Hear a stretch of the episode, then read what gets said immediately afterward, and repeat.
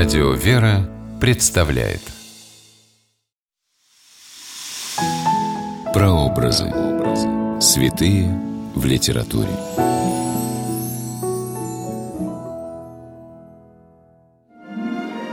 Образы святых разных веков можно найти на страницах многих книг, древних и современных.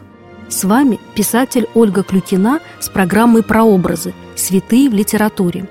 Сегодня мы говорим о святых равноапостольных Кирилле и Мефодии и романе «Хазарский словарь» Милорада Павича. Время действия – девятый век. Роман сербского писателя Милорада Павича «Хазарский словарь» принес автору всемирную известность.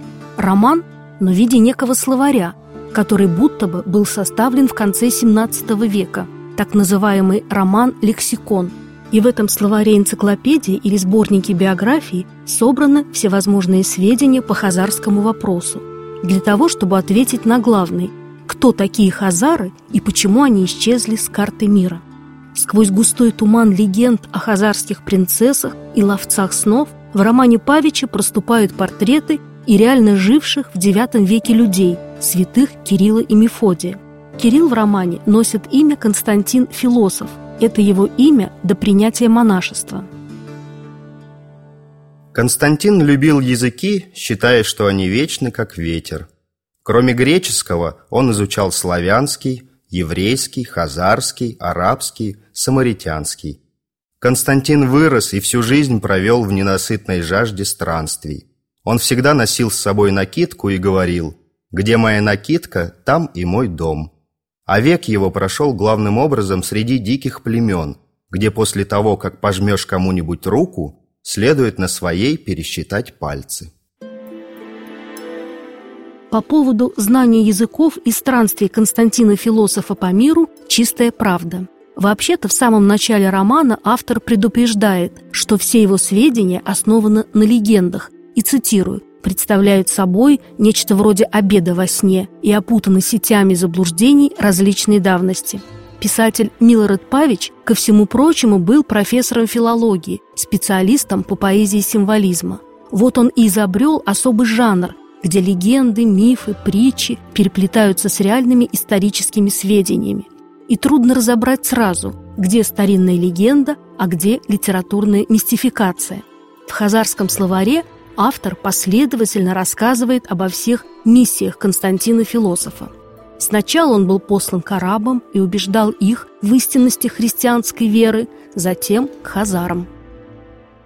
Прибыв ко двору хазарского Кагана, он встретил там миссионеров исламской и еврейской веры, которых тоже призвал Каган. Константин вступил с ними в полемику, излагая свои хазарские проповеди, которые Мефодий позже перевел на славянский язык.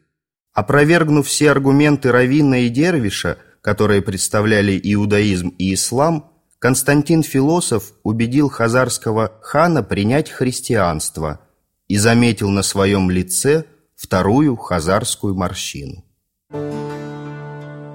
Первая морщина была сарацинской, вторая – хазарской, третья будет славянской. По замыслу писателя они словно отображение на лице Константина Философа пройденных дорог и многих испытаний. В «Хазарском словаре» часто встречается имя Мефодия Салунского, старшего брата Константина, его главного спутника и помощника. И он, и его брат Константин с детства знали, что птицы в Солуни и птицы в Африке говорят на разных языках, что ласточка струмицы не поймет, что говорит бабочка снила, и что только альбатросы повсюду в мире говорят на одном языке. С такими мыслями отправились они в Моравию, Словакию и Нижнюю Австрию, собирая вокруг себя молодых людей. Братья родом из греческого города Фессалоники, или по-славянски Солунь, солунские братья, показаны в романе очень разными по характеру. Константин – вдохновенный изобретатель славянской азбуки, мечтатель и странник. Мефодий – мудрец и учитель от Бога. Изобретение славянской азбуки многие современники Кирилла и Мефодия воспринимали как настоящее чудо. Существует средневековая солунская легенда. В ней говорится, как однажды говорящий голубь принес Константину Философу пучок искривленных веточек смоковницы.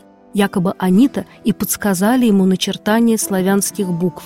Милорад Павич в «Хазарском словаре» дает свою, не менее удивительную версию о происхождении кириллицы.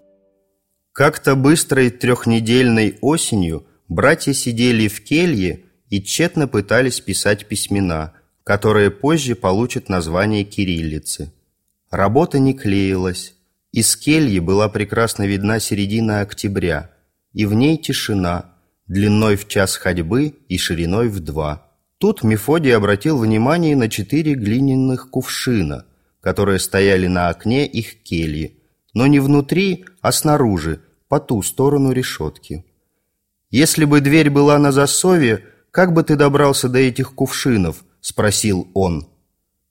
Константин разбил один кувшин, черепок за черепком перенес сквозь решетку в келью и собрал по кусочкам, склеив его собственной слюной и глиной с пола под своими ногами.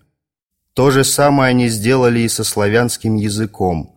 Разбили его на куски, перенесли их через решетку кириллицы в свои уста и склеили осколки собственной слюной и греческой глиной под своими ногами.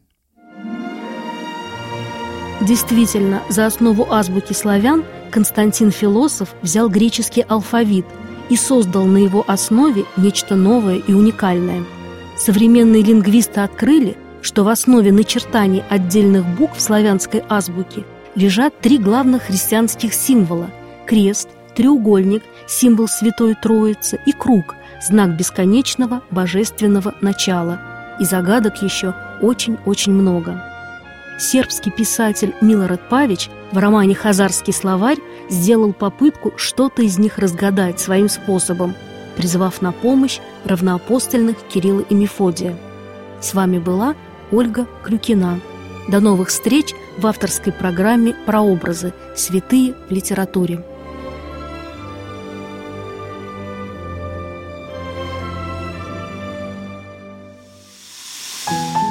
Прообразы.